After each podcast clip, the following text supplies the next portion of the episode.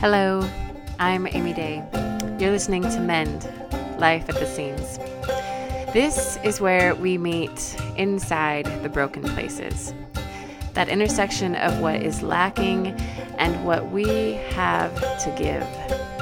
Inside this space, we gather with ordinary people parents, poets, permaculturists, pot farmers, travelers, teachers, technopreneurs, artists, and activists people from all walks of life who are taking root at the margins, who are daring to do the brave and audacious work of mending what is broken in this world.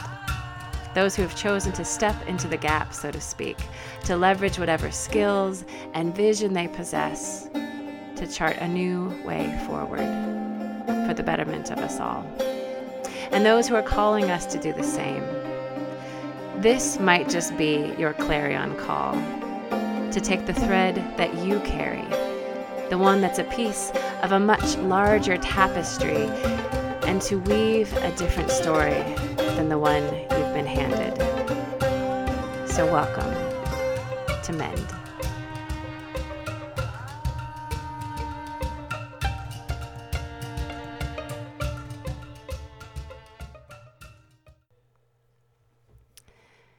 Well, welcome back, everyone, including me. Um, it's been a minute here. So, um, yeah, happy spring to all of you. Um, I had my to do list this week that I sat down in front of. I like to make um, kind of a, you know, I sit down every week and I sit down and I look at everything, everything. And this is from like, you know, buy paper towels, um, feed the cat, maybe not feed the cat. I can remember to do that on my own. But um, I like to make my list at the beginning of the week, right? And here's everything that needs to happen. Um, and the podcast episode was on that list. And it was one of those things that I was like, oh, man oh, it's been so long. I don't know if I've got it in me anymore, but I'm hoping it's kind of like riding a bike. So, um, yeah, thank you all for for continuing to be here and for tuning in. I'm happy to be back in this forum and this uh, conversation with all of you. Um, so I wanted to just kind of drop in today. It's going to be just me on the podcast today, um, and I wanted to just talk a little bit about um, our why, I guess, is kind of a big thing that I wanted to talk about today. Um, one thing that comes up for me a lot. Um, I was sharing this with a group of women who um, I call my my wolf pack, who I kind of you know share all sorts of really deep, um, truthful, vulnerable moments with, um, who really help to kind of keep me um, in possession of my my sense of hope and buoyancy and solvency in the world. And so, one thing I was sharing with um, these these wonderful women in my world um, a month or so ago was just that I am someone who needs to be deeply rooted in my why. Um, it is not enough to just do the things that need to be done, right? As much as I'd like to make my lists, I need my lists, right? Um, everything from, you know, taking the kid to ballet to rolling out my own yoga mat to making this podcast to, you know, making the dinners, like pretty much every little bit of minutia, everything that I do, I need it to be tied deeply to a larger why. Um, Otherwise, I can get stuck in this feeling of what is the fucking point, right? Um, I need to understand that my life and the details and the things that I choose to immerse myself in and give my energy to, I need to understand, um, even if I don't understand it from moment to moment, right? I need to have those moments, those seasons, those counterpoints, those still points of reflection where I regroup, right? And I remember why the hell it is that I'm doing what I'm doing, that it serves a larger purpose, that it is tied to a deeper meaning and a deeper yes for me. Um, it's not enough for me to just go through the motions, right? Um, and I'm sure you can relate to this. So I'm going to go into just a little bit, um, kind of centering the why of this podcast. And this is as much for me as it is for you. I was just noticing um, for a while, I would, you know, go through the process, and it's, and, you know, it's a process to put together this this platform, and it's, you know, it's reaching out to potential guests and scheduling, and it's, you know, doing all my background information to make sure that I can come as an interviewer, as a speaker, you know, as a facilitator, whatever, this this as a host to this platform. Um, because I want to hold space in a meaningful way, right? I want to ask questions that are going to elicit meaningful responses. I want to provide you, my beautiful community, with conversations that are are useful to you. I know that you are out there in the world doing important work through your relationships, through your community, through the way you show up in the day to day. And if you're taking time out of your day or incorporating this this messaging, these stories into your day, my hope, my why is always that you are being given information, insights, inspiration, right? That you are getting your cup filled in a way that helps you to show up more powerfully in the world. Yeah.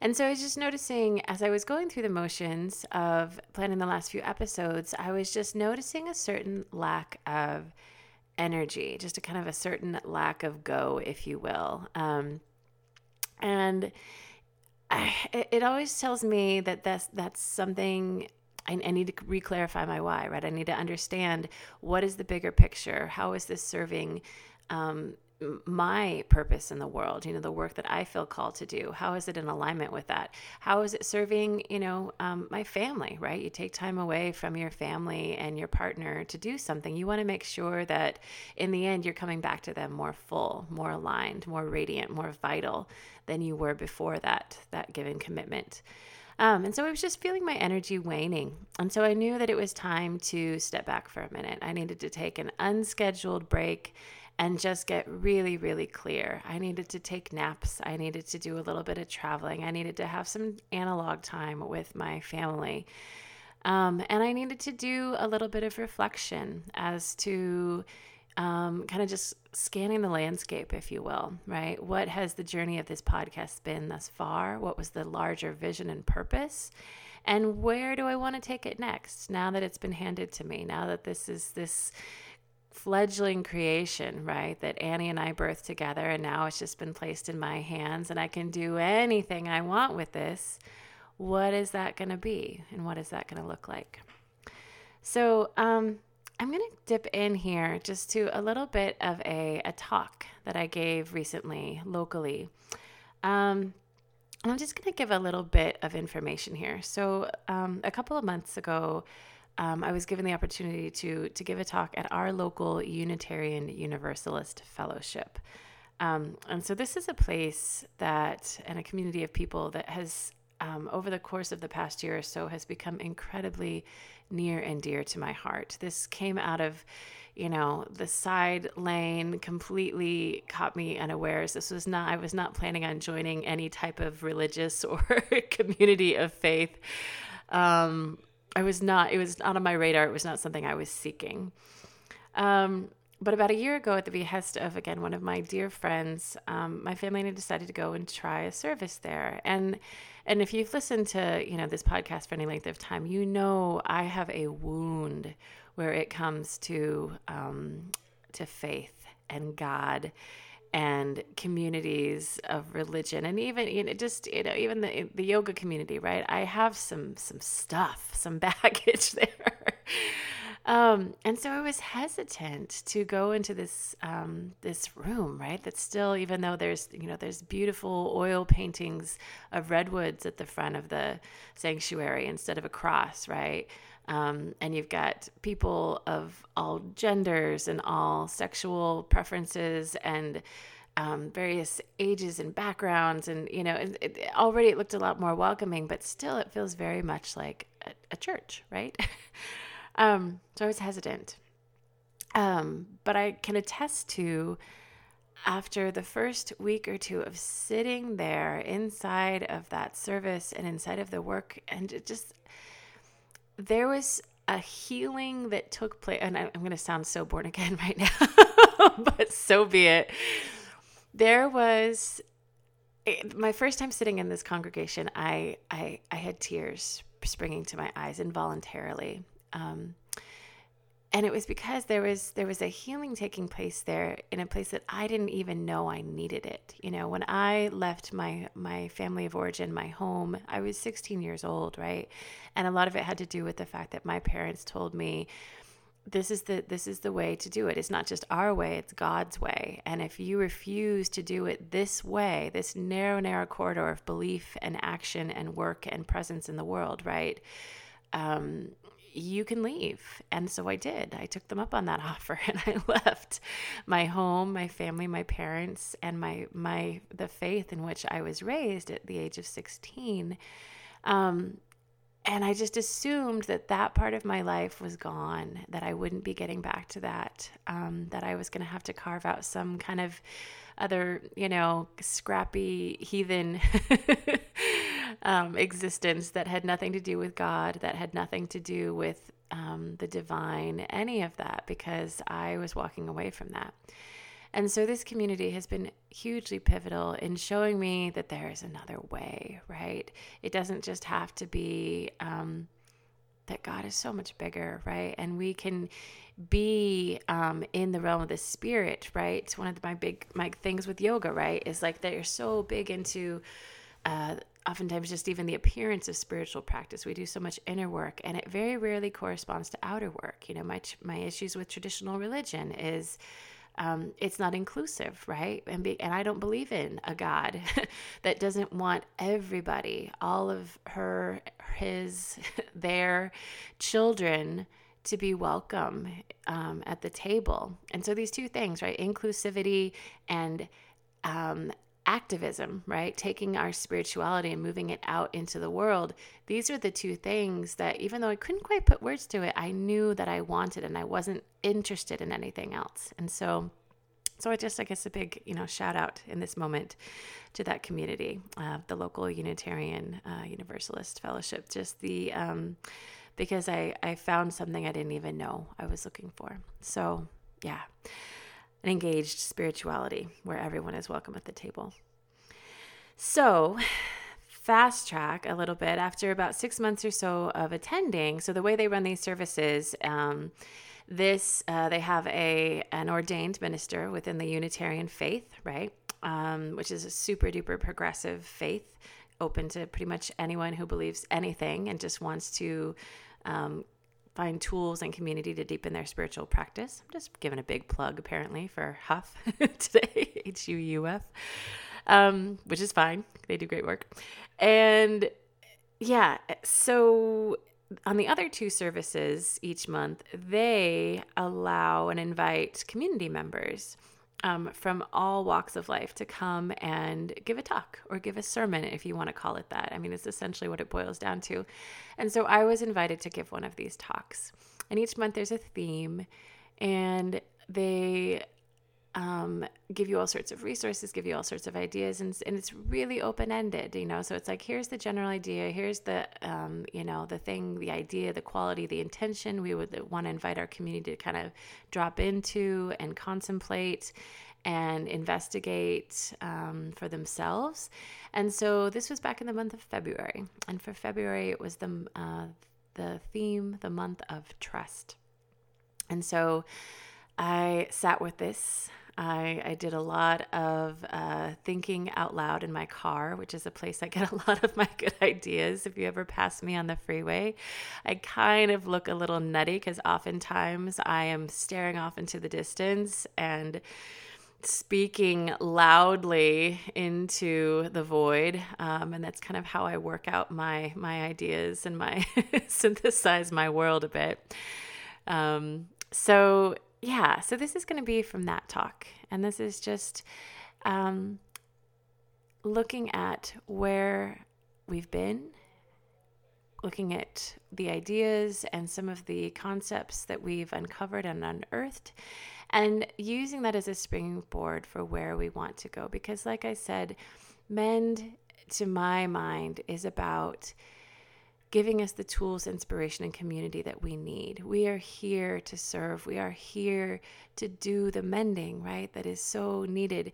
And it doesn't have to look like anything um, huge, right? You know, many of us are not, most of us are not going to run for office. Most of us are not going to, you know, invent a new technology that's going to clean all the, you know, the plastics out of the world's oceans. Most of us are not going to be huge torch bearing, um, you know, uh, megaphone wielding front runners. You know, we may not have monuments built um, after us, but that doesn't mean that we, in the ways that we choose to show up in our day to day as parents, partners, community members, healers, care providers, sisters, brothers, you name it, right? Bloggers, whatever it is that we're doing, we can be a piece of that mending. And we need to remember that we hold an integral thread and we need to tend it and we need to weave it skillfully and be reminded that we are not alone, right? And that we do this work together.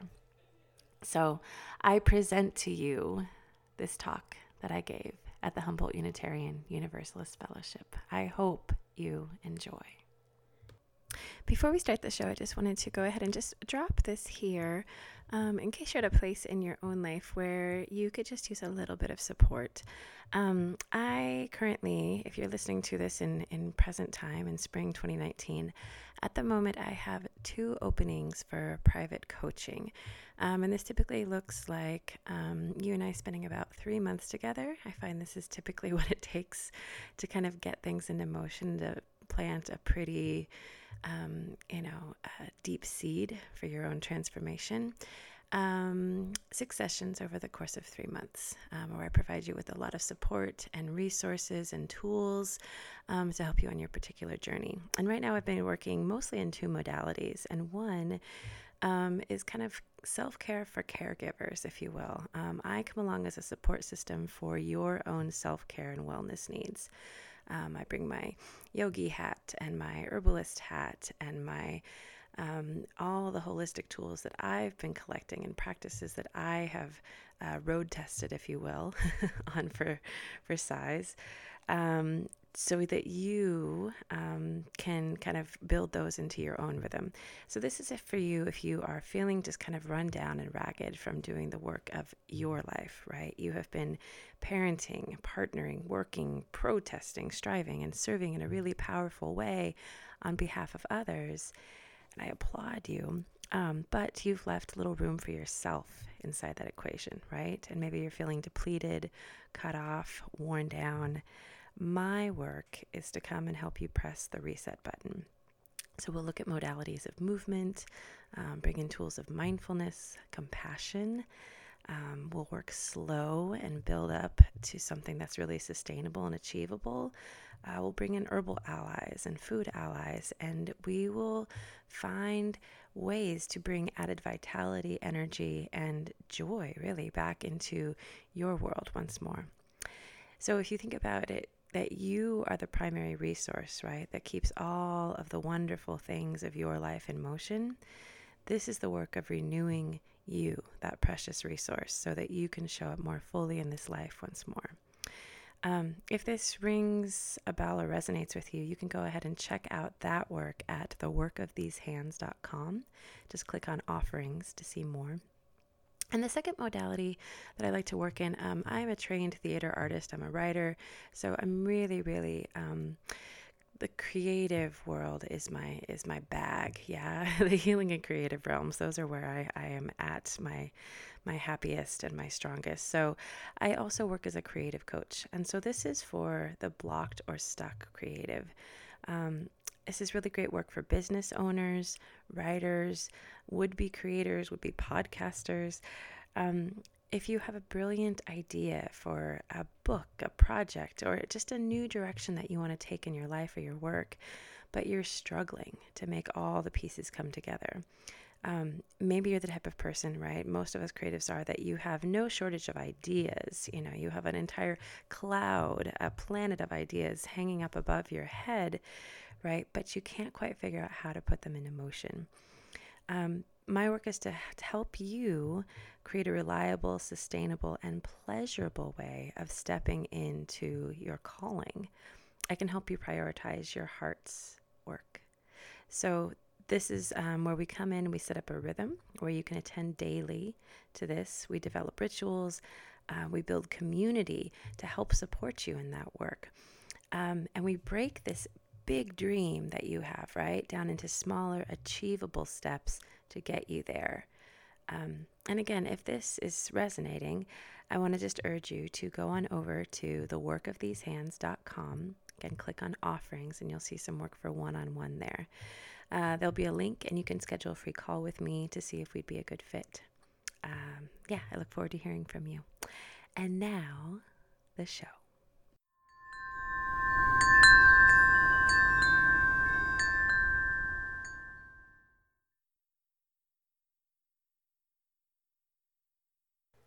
Back in early 2017, a fellow writer friend and I, Miss Annie Fricky, launched this tiny little podcast. We called it back then simply Mend Life at the Seams. In our first season, we wanted to document the stories of the early pioneers of the modern day cannabis industry. We wanted to talk to the original back to the landers who moved up into the hills of Humboldt as a way to create their own life and livelihood away from the dominant culture. As you can recall, possibly, we talked to midwives, anthropologists, farmers, activists, herbalists, entrepreneurs, and some of the folks helping to write the current policies. And the story that we wanted to share, if you can recall, was that of individuals striving to create a culture that was different and better than the one that they had known. Over the course of 23 interviews, we felt like we had begun to at least paint a small portrait of an idyllic and forgotten landscape before it exploded into the current one that we all know. And if you go back and listen to that season one, you'll see that it's an incomplete story. There were many people we didn't get to hear from indigenous or native peoples. We reached out to them, but there wasn't really an opportunity. Um, there was a lot more that we could have gotten into. Um, but the story we really wanted to tell was that uh, how do we reconnect to those initial values that we started off with, right? Things like community, voluntary simplicity, um, living in a way that is harmonious um, to uh, the land and with each other, right? Making a living versus making a killing. We all know how the current model of um, big ag marrying up with ganja is turning out and it's not looking good for the family farmer. It's not looking good for those of us who feel called to live simply and harmoniously upon the land right? It's going in a completely different direction. And my heart goes to the people that are still trying to preserve this way of life. I have a feeling it's going to have to come about in a way other than cannabis. Um, you know just because that was the thing that kind of got us here i have a feeling it may not be the ticket that we need to ride out of here but that's a story for a different day. Um, so if you go back and listen to season one, you'll hear a little bit more about what we wanted to unearth inside of that and kind of the ethos that we were pressing towards. So in season two, um, we were done. we were done talking about weed, right? We had we had kind of traversed as much of those waters as we cared to. Although for you know several months after that initial season, we would get several queries about who wanted us to keep having that conversation. And there's some great resources out there for that conversation. You should go check them out. We wanted to shift our attention into a different framework um, because cannabis, as you know, was never the initial impetus that got us talking. It was just happened to be kind of the medium through which these ideas could be expressed. So we shifted our attention in season two um, to this idea put forth by Ethan Roland of Appleseed Permaculture. Um, to the eight forms of capital. And I'm just going to go through those um, really quickly. Again, you can go back and look at season two and get kind of a, a sense of what those are. Um, but they're useful um, uh, ideas. And so I always like to kind of return to these when I can, just to kind of reframe. If I find myself in this place of lack or scarcity, um, or feeling like I don't have enough, um, I need to remember that I'm operating and I've been conditioned by patriarchy and capitalism and industry and white supremacy. And these are some of the things. This is the the soup that we're swimming in, the toxic sludge, right? And so is that the, is that really the truth? Am I really do I not have enough, or is it just that my my thinking is is not in alignment, and that I'm subscribing to the the ideas of the the dominant culture? And so this for me is a really great kind of mental rinse cycle, if you will, to reframe my own existence and my own sense of value and worth and purpose in the world. And hopefully, um, these conversations that we had in season two and just this this framework right here um, is that for you as well. So we went through these one by one. Um, first thing, social capital, right? It's that sh- cup of sugar capital? It's the um, your your reputation. It's the the it's the help out the neighbor, build the barn, uh, housewarming. Um, sure I'll watch your kid while you go to the store. You know, lend a hand, right? Type capital, and this is the thing that can, tends to come back in um, in excess. We give a little, and we tend to get a lot back in return. Um, and it's and it, and within this system, it's a form of wealth.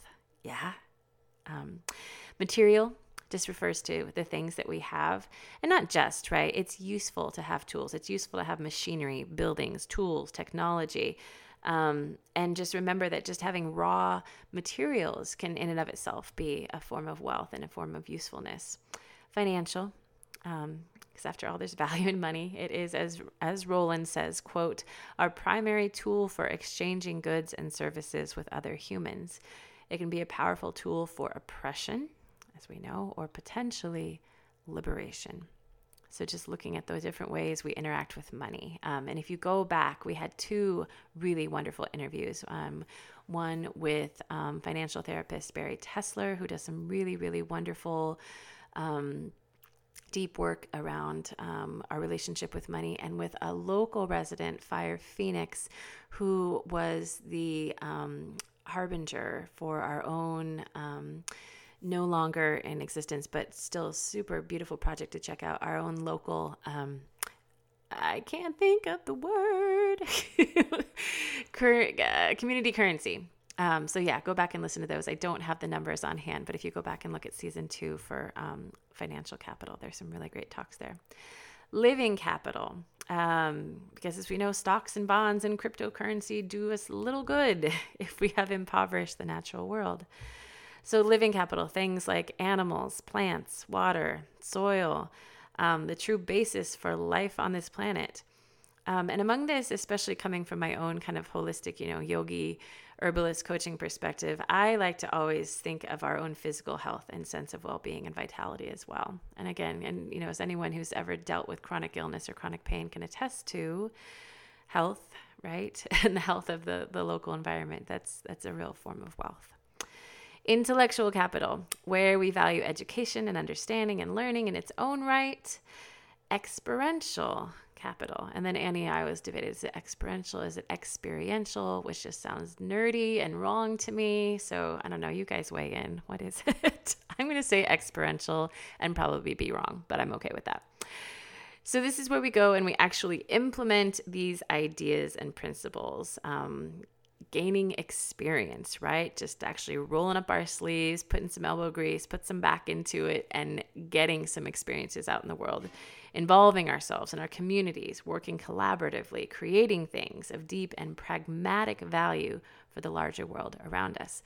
And this, again, um, you know they often say that we we teach what we need to learn this is a big one for me because i was raised in a family that deeply valued intellectual capital books, you know, to this day, you know, my family has no problem walking, my family of origin has no probably walk, problem walking into a bookstore and just dropping a bill, you know, just on a random Tuesday afternoon on a bunch of books. Um, as my husband can attest to, you know, my bookshelves are.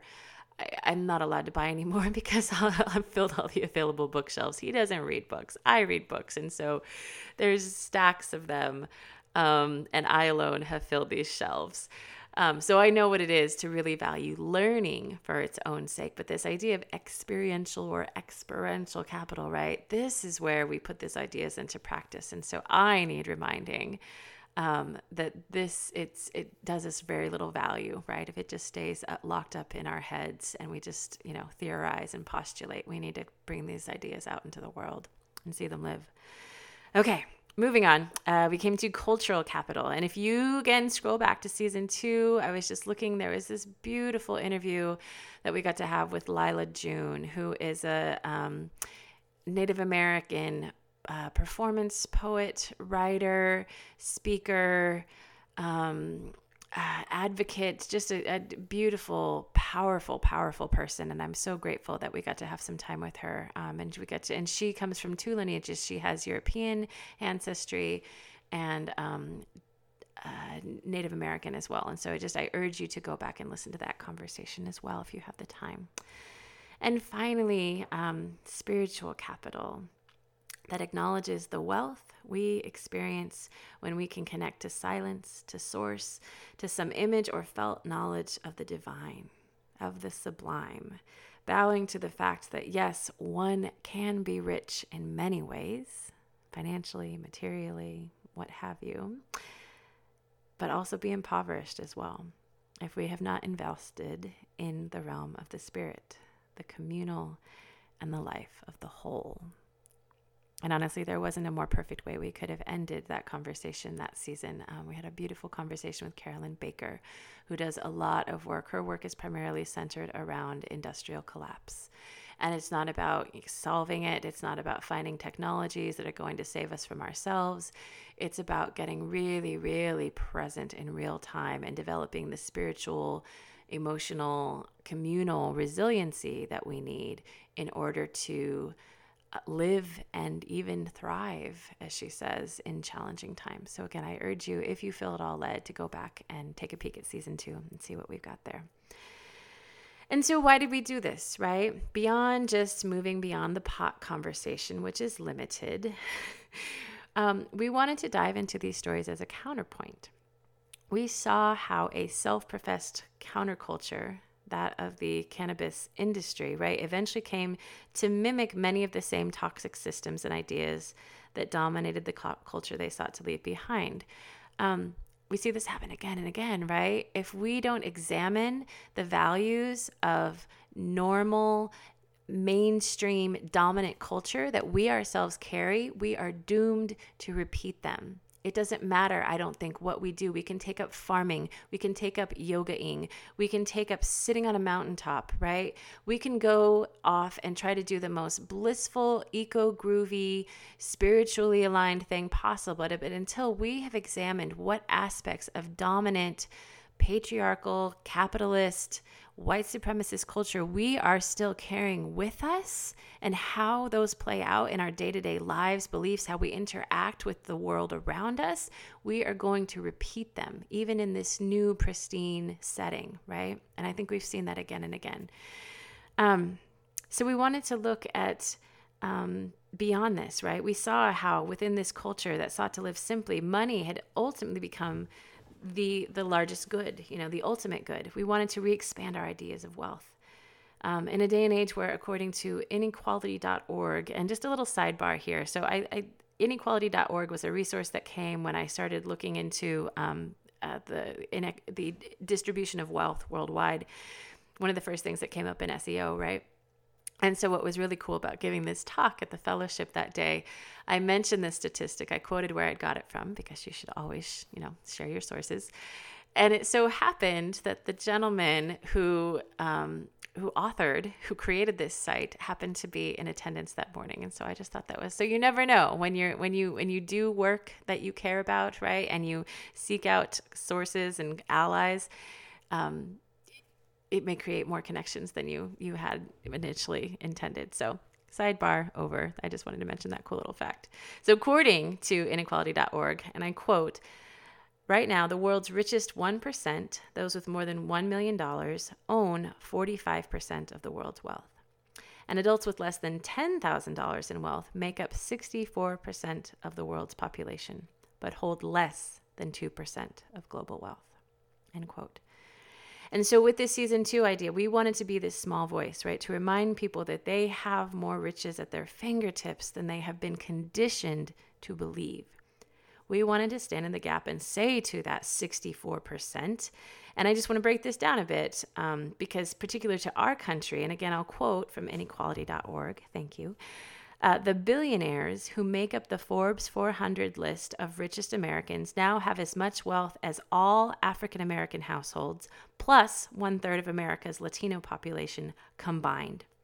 In other words, just 400 extremely wealthy individuals have as much wealth as 16 million African American households and 5 million Latino households. End quote. And so we wanted to say to this group of people, as well as our local group of people who are struggling that has been systematically shut off from building financial wealth and resources for themselves and their families, we wanted to say to them that you are not broken. You are not less than. We wanted to remind them that you have wealth and resources and abundance that are yours innately and that cannot be taken from you. And although this system is rigged against you, you ultimately get to determine your own worth and value in this world. So that's the message ultimately that we wanted to share in season two. So, this past season, um, as you know, I, Annie's busy. She's doing all sorts of wonderful things. She wrote, uh, she had a novel that she had written that she's sharing, uh, The Orchard's Descendant, and you should go check it out. It's on Amazon. You can buy it there. Um, she has her own beautiful podcast, Walking with Freya, about working with. Um, um, parenting children with special needs. And again, little plug, go check it out. It's beautiful. She has so many resources and stories and a beautiful community she's building there. She has a workbook um, for parents um, working with children of special needs, parents and caregivers that she's putting together. Um, there is joy to be found here. And pardon me, Annie, if I'm not getting the title exactly right. So go over anniefricke.com, check her out. She's doing amazing things she don't need me no more. So I have been given this opportunity to um, to do things on my own, and I'm figuring it out. I think I had to get quiet. I had to see right again that why, that overarching message and theme and story that I wanted to share with you all. And so it just brought me back to the origin, right? When we first envisioned this concept of mend, we envisioned a tapestry and right, you can go onto our website and you can see there's this beautiful fraying Guatemalan tapestry that came from when Annie was visiting down there. And she took this photograph and and we put that up on our website. And it's because this is what we see when we talk about Mend and this platform something vibrant and huge, and yes, fraying and unraveling a bit inside some parts, but a vast tapestry, a vast and vibrant tapestry nonetheless, right?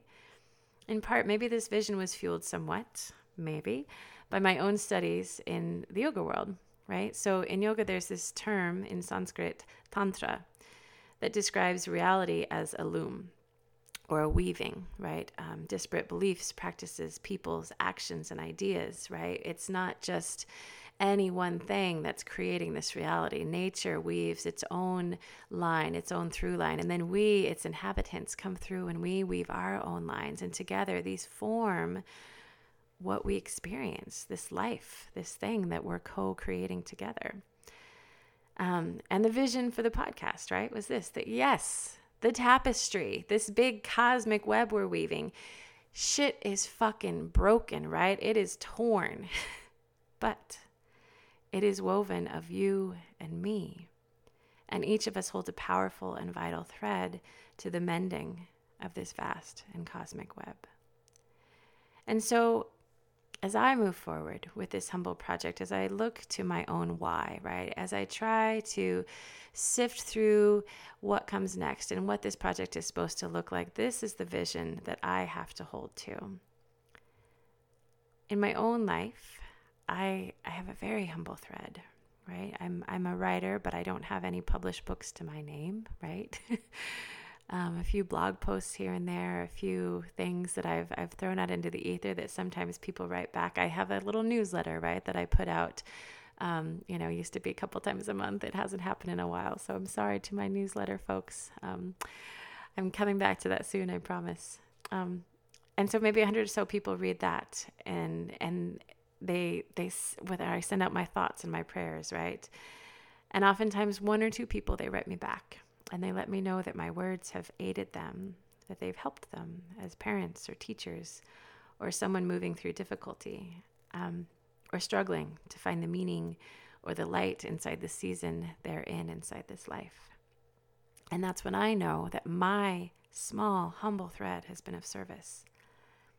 As you know, I am a mother to one single human. Um, if you don't count the other kiddos at the property I live at that call me Mama Amy from time to time. and I do this task, let it be said, I, I do it poorly at times. I have so much to learn, but I love my child fiercely. And I offer what I have in terms of time, affection, attention, presence every single day. And she's, you know, she's not a virtuosic anything at this moment in time, but what I can see is that she's happy and kind and helpful and confident and she she adds to the beauty of this world if I do say so myself. And and I know that in some small way I'm helping to make that possible. And right, sometimes I teach a yoga class, um, and I can't assign a fiscal value to that, you know, when I get just a handful of people and I don't have much money to show for my time, because then I realize I'm making well below minimum wage, and that thought bums me out. but, but, I also get to see the ease and the joy and the buoyancy that I help these handful of people come to in their own bodies. And I know that that's going to serve them. And inside of that, maybe they'll be kinder to their partner maybe they'll eat better food and not throw money at Monsanto or or the big chemical companies that are poisoning the earth. Maybe they'll find some new way to show up in this world. Maybe the hour they spent with me helped make that possible. And maybe the healers and the teachers, you know, all of you that I connect with, um, will realize just through these tiny little threads that I throw out there, right, how invaluable um, you are even if you're not currently being compensated for your gifts.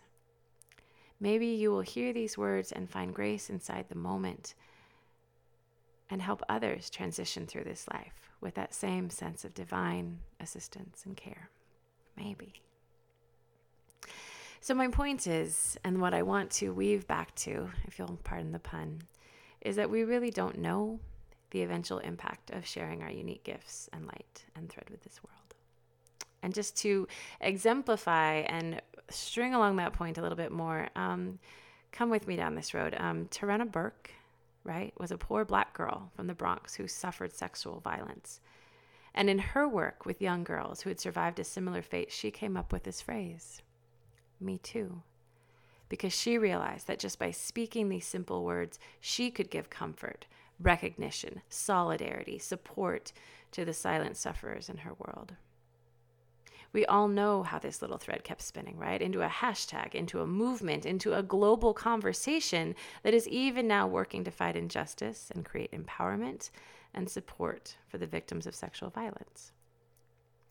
Another point in case, again, how we just don't know how these threads are going to spin into the larger web. In 2013, three single female organizers, Alicia Garza, Patrisse Cullors, and Opal Tometi, created a Black centered, political will and movement building project in response to the acquittal of Trayvon Martin's murderer, George Zimmerman. And we know what they called their movement, right? Black Lives Matter, which is now a member led global network of more than 40 chapters. And as the late beloved Mary Oliver tells us, right, in her poem, The Wild Geese, is this is not about being good. This is not about being repentant or large or small, but about trusting your unique place in the family of things. Great complex tapestries begin with the willful offering of a single determined thread. And so I'll end with this. In my own upbringing, right, back in that tiny church where I was reared, um, I was raised with this idea of the body of Christ. This is something that happens within many evangelical circles, and we talk about the church, right, being the larger body of Christ. We're told on Sundays that we, um, you know, as believers, we were the body of the divine here on earth. We were the instruments of the same source that powered galaxies and redwood forests and tsunamis and orgasms and birth.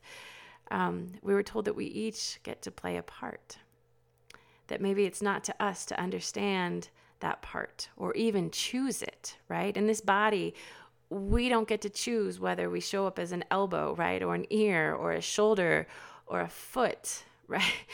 But the part that we play is vital and integral to the whole.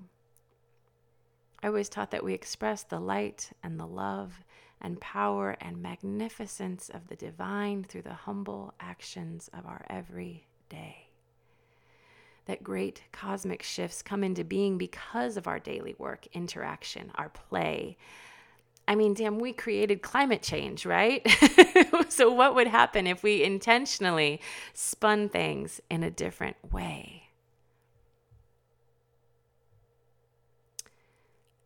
So, the thing I want to leave you with here as we move into this last little bit of season three before we break for the summer, before we go get some adventures in us, before we go have some much needed downtime and play and frivolity and light, I want to remind you, remind all of us, remind myself even, that your thread matters my tiny thread matters. It is not to us to decide how grand a thing that they will weave. It is to us to keep weaving.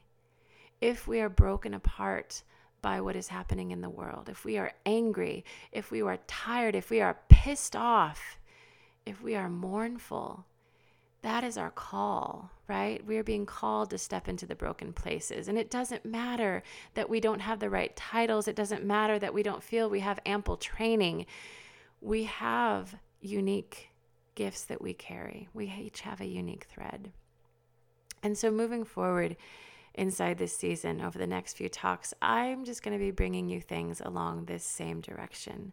Reminders, right, of the gifts that you carry and how valuable they are. I'll have a few more interviews to share. I'm not sure what the rest of this season will hold. I'm going to let that kind of be spun as it needs to be. But my hope, dear, dear one, is that by tuning in, by listening, you will be reminded of just how very valuable your place in this world is. That you will continue to show up, hone, and honor your gifts.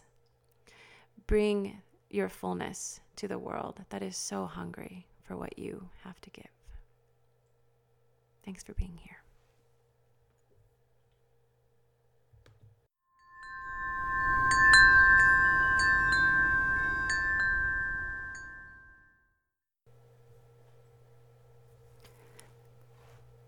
From the poet Kahlil Gibran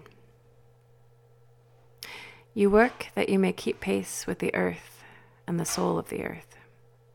For to be idle is to become a stranger unto the seasons, and to step out of life's procession that marches in majesty and proud submission towards the infinite. When you work, you are a flute through whose heart the whispering of the hours turns to music. Which of you would be a reed, dumb and silent, when all else sings together in unison? Always you have been told that work is a curse and labor a misfortune. But I say to you that when you work, you fulfill a part of earth's furthest dream, assigned to you when that dream was born.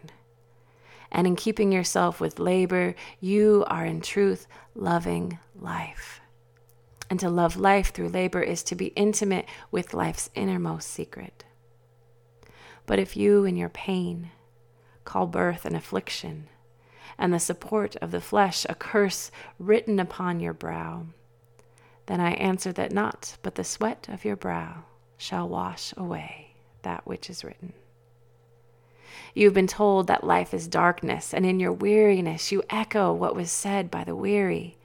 And I say that life is indeed darkness, save when there is urge and all urge is blind, save when there is knowledge.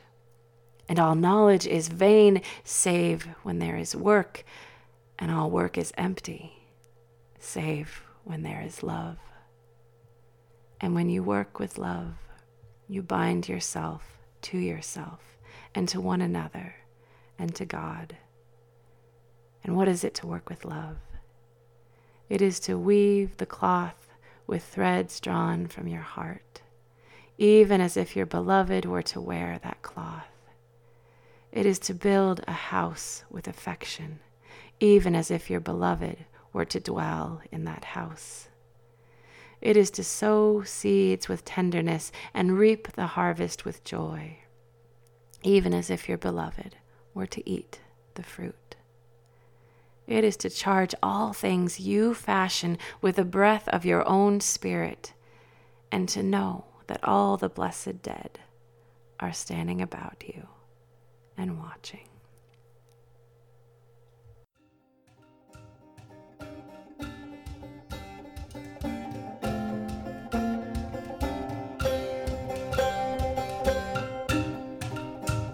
Thank you, as always, for tuning in to another episode of Mend. Um, I'm your host, Amy Day, yogi, coach, change maker. Um, and I would love to hear from you. If this has touched you in any way, please make sure to scoot on over and drop me a line. Uh, just let me know how this has landed with you uh, and what you'd like to hear, what inspires you, what helps you along your path. You can drop me a line or a comment at mendpodcast at gmail.com. I check that frequently, and I will be delighted to hear from you and to respond. Um, as always, we love it if you can go onto iTunes and leave us either a rating or a review or both. Um, engagement, right? Uh, the more the conversation can keep going, it invites others to the conversation. So I'd love it if you could do it that's, that as well. Thank you for being here. Thank you for continuing to show up to this topic with me. Um, I hope this is just the continuation of a long and fruitful conversation together. I'll see you next time.